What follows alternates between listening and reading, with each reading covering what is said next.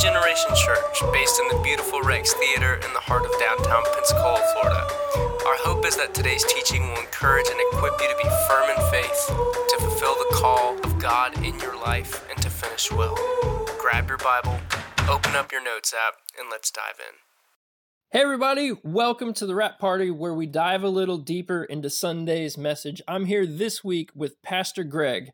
He just continued our series, Journey Up, where we're looking at the Psalms of Ascent, Psalm 120 to Psalm 134, in which the Hebrews, the Israelites, they would travel up, journey up to Jerusalem, and they would sing these songs as a way to prepare their hearts to be in the presence of God. So Pastor Greg, I really enjoyed your message this morning. Can you give us a reminder of what you talked about, and then we can have a discussion about it? Sure.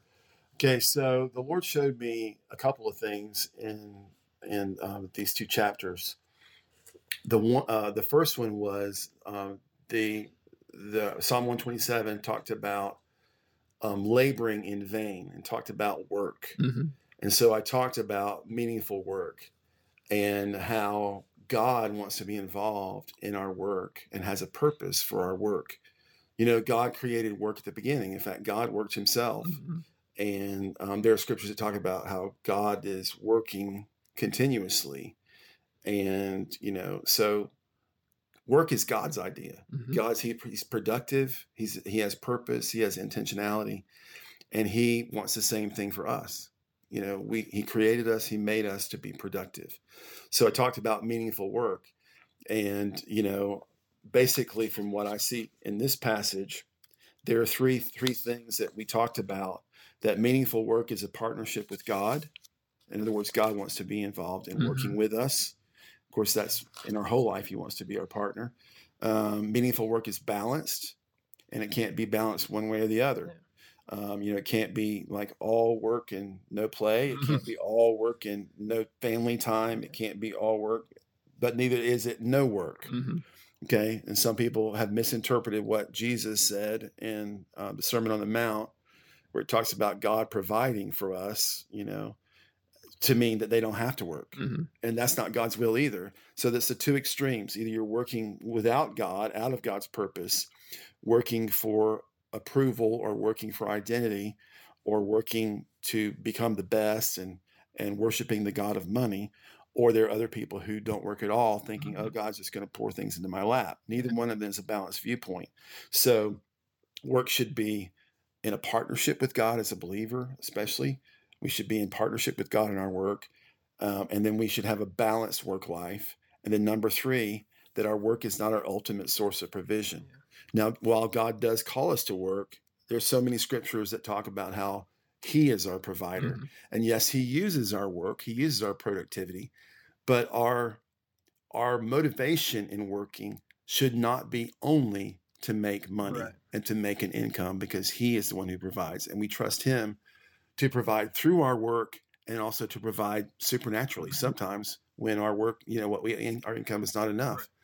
Right. And then also to be involved in giving to him, giving to the church, those kind of things. And all those, if we're trusting into money, then we're number one, we're never going to have enough. Mm-hmm. We're going to feel like we never have enough. And our motivation is all wrong. And then we get out of balance. So that's the first main thing, that God has meaningful work and meaningful purpose for all of us and productivity. Yeah. And then the second one was the importance of children and our families and how God gives us children. And we talked about how these scriptures say that that children are a blessing and not a burden. And that when he gives us children, he gives us the ability and the provision to meet their needs. And so many, unfortunately, in today's society seem to think of children as a burden. Oh gosh, they're out of school today, so I got to be with the kids all day long. Oh gosh, it's going to be such a burden. Well, God loves those kids and gave them to us. And it says in verse 3, children are God's love gift, their heaven's generous reward.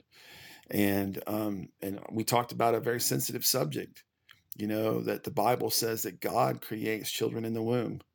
And so society again says that children, you know, if you get pregnant, Then you have the option whether you're going to keep the children or not keep the children. And, you know, so sometimes there are ladies who make the choice to basically kill their child. And that's a sensitive subject. And I know, you know, it's a hard choice. I'm not saying that, you know, women do it glibly or anything like that. But the truth of God's word is that he created that child, and that the Bible says that he actually knit them together in the womb, you know. So we have a responsibility to love our kids, to take care of our children, and to provide for them. And so, you know, we talked about how abortion is not God's will. And while there's grace and forgiveness, if, you know, if you're listening and maybe, you know, you hear that and you're like offended and, you know, and convicted, it's not my desire to condemn you. There's grace and there's forgiveness. And I know that probably you were talked into it by a boyfriend or a husband, or maybe by family members, parents. I know that you can be manipulated by abortion doctors, abortionists. And so I know there's a lot of complications there, but God's word says children are a blessing, not a burden. Yeah. Number two, it also says that children are worth the investment of our time, our love, and our resources. It says that when we're through raising our children, okay, after we've invested those time and resources and all that stuff, it says that they won't bring shame to our name. And they'll give us, they'll provide for us when we're older. They'll take care of us. And I know that doesn't always happen exactly right, but children are meant to be a blessing, and children can help us. You know, in agrarian societies, my dad grew up in a family of 8, and but they had a 100-acre farm, and they needed farmhands. Yeah. So when those boys grew up to the point where they could push that plow, they had to walk behind that mule and push that plow, and you know, work on the farm.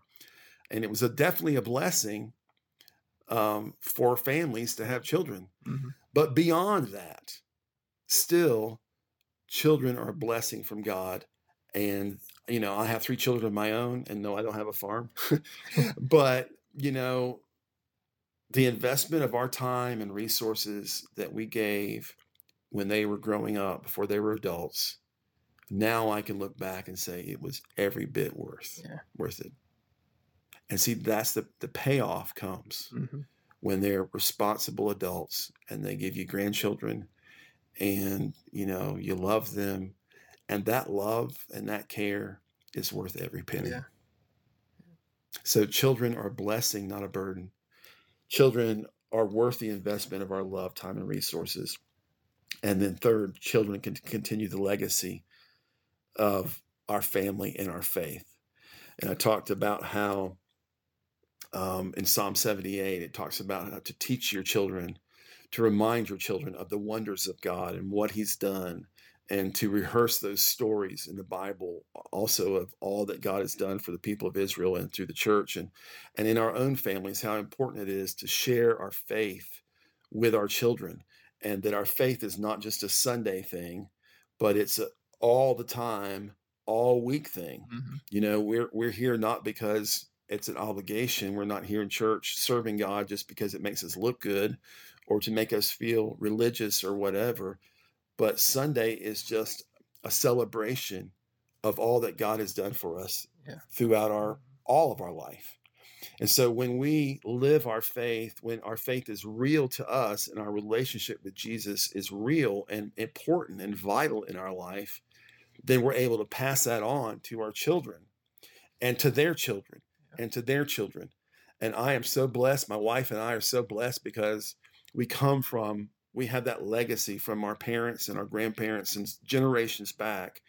And so it's our desire to pass that legacy of faith on to our children and our grandchildren. And we're blessed that, you know, all 3 of our children are here at Generation. And they together have 12 grandchildren through them. And so all of our kids are here. They're all active in the ministry here at Generation. And our grandchildren are here. And even our grandchildren are helping now with Kids Church. And so they're being involved in the ministry as well. And that's just the way we raised our children. I was raised that way by my parents. My wife was raised that way by her parents. My parents were raised that way by their parents. So it's a legacy of faith and family that I want to continue, and God wants us to continue. We don't want to, work in the church like full-time or whatever and busy, but never share that relationship with God with our children. Right. And then when they grow up, they leave the faith. Mm-hmm. We don't want to just live a Sunday religion, doing our weekly duty on Sundays, and then live the rest of our life as if we don't know him. So that's what we learn from Psalm 127 and 128, that work is to be meaningful and we're to be productive, but it doesn't have to be stressful when it's in a relationship with God and partnership with him, and that children are a blessing and not a burden, and that we should be willing to invest in them and love them and spend time with them.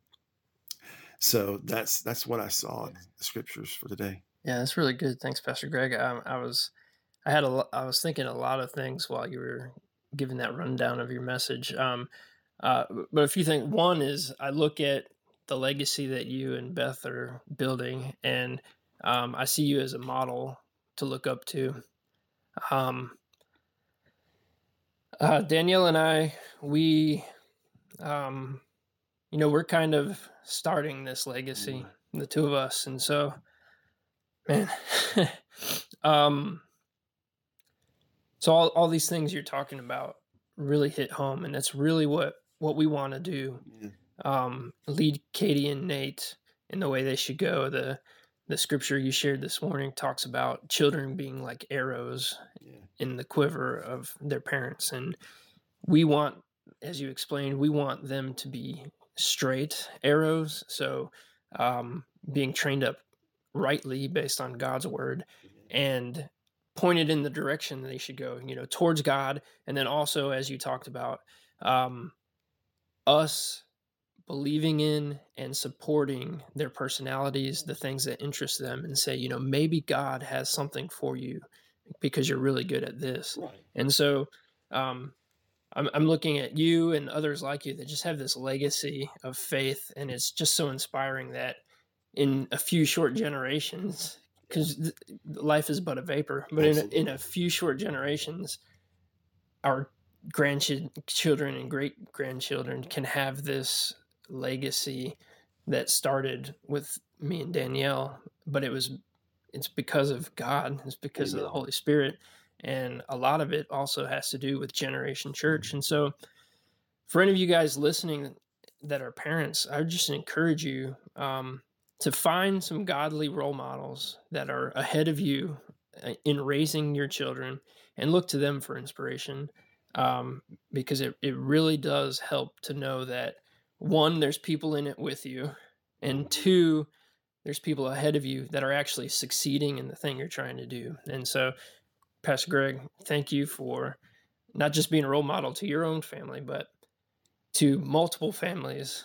Well, over the time you've been at Generation. I didn't really talk about this, but in the message, but I've been here at Generation for now 27 years, and then I've been involved in other churches, and I'm a school teacher, and there are I have physical children, but there are also people who are my spiritual children. And it is a blessing. Sorry, I'm getting emotional here. But being in one place for so long, it's a blessing to see people who follow after you, who are going in the same direction. And it's a privilege and a blessing and a responsibility, a sobering responsibility to know that God, the kingdom of God, is bigger than my lifetime and your lifetime. Yeah. And so in order for, and I know that, theologically, I know that there's going to be a time when Jesus comes back and establishes the kingdom of God on earth. Right. I know that's going to happen. I believe in that.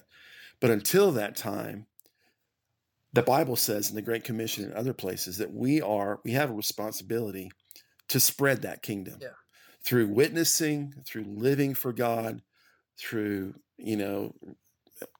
just what Jesus said, through preaching the kingdom of God, through telling people about him, healing the sick, casting out demons, all those things that he did that I'm not perfect at doing, But that's a multi-generational job. Yeah.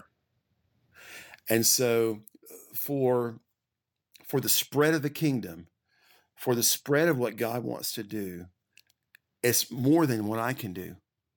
So therefore, I have to invest in my children, my grandchildren, and to the point where they invest in the next generation and the next generation and the next generation, and also invest in people around me, not just my family, but people in our church, people at our job. I have to invest in them, the kingdom of God. That's how it grows. And the legacy that we have can go on and on, but it's only when we're faithful, not in our own strength or own power, but when we have the determination to say, God, in partnership with you, I'm going to follow you. And I want to do this your way. Help me.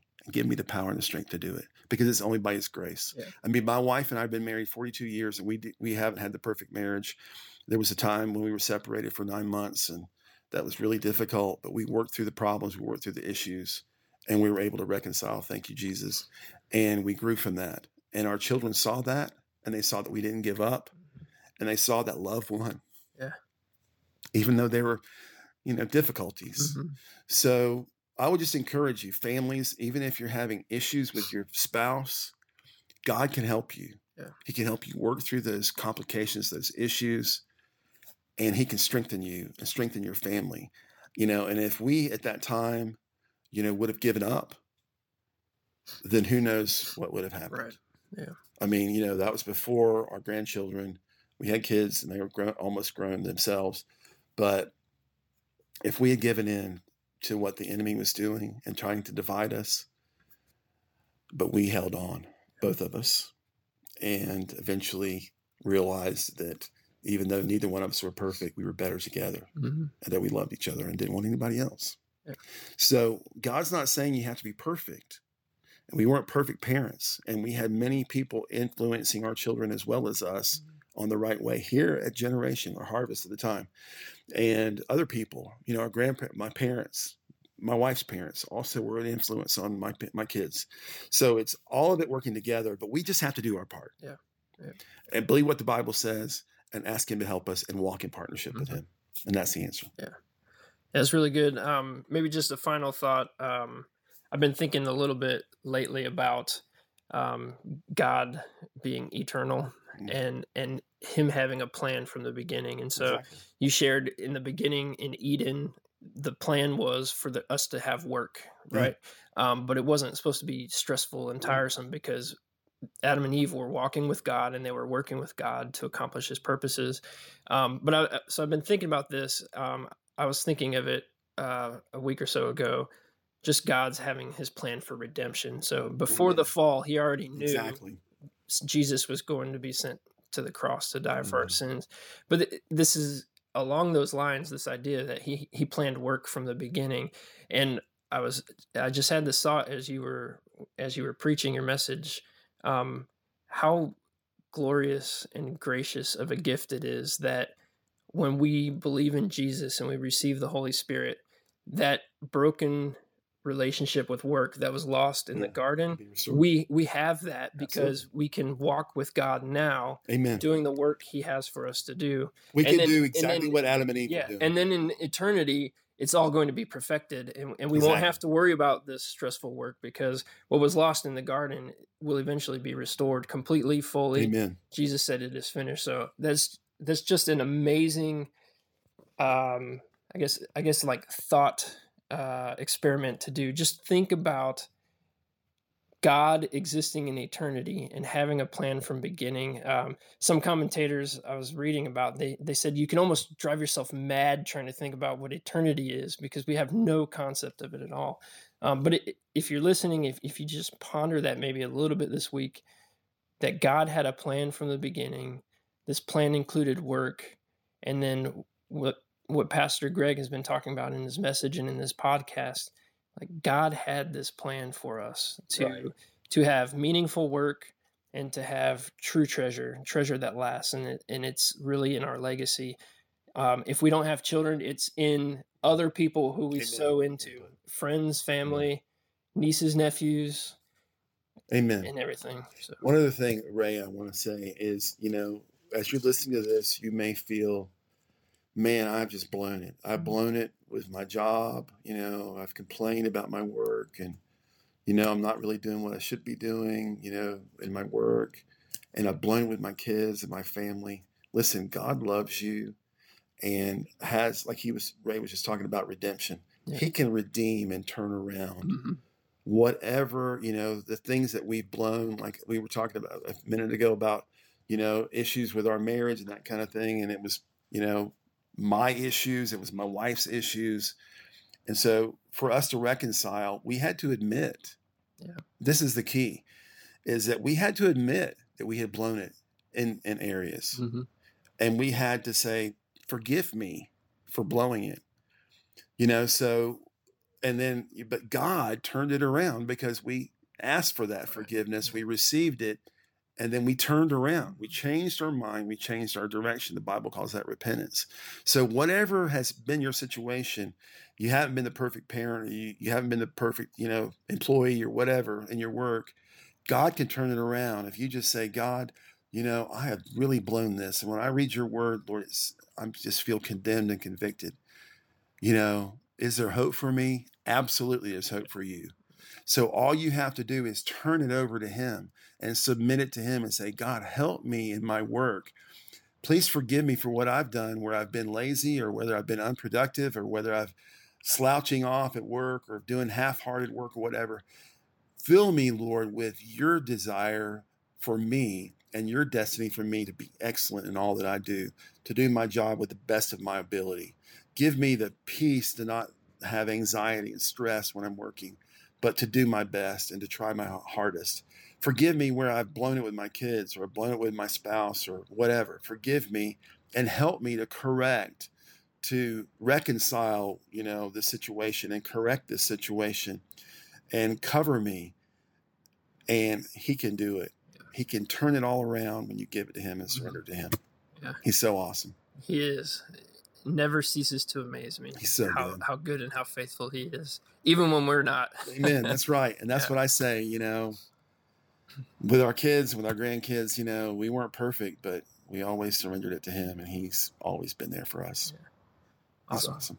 Thanks again, Pastor Greg, for your time today. Thank you, thanks to you guys listening. We love you, and we're praying for you. We hope that this conversation has blessed you. And if you haven't had a chance to listen to Pastor Greg's message or the other messages in this series, check it out online.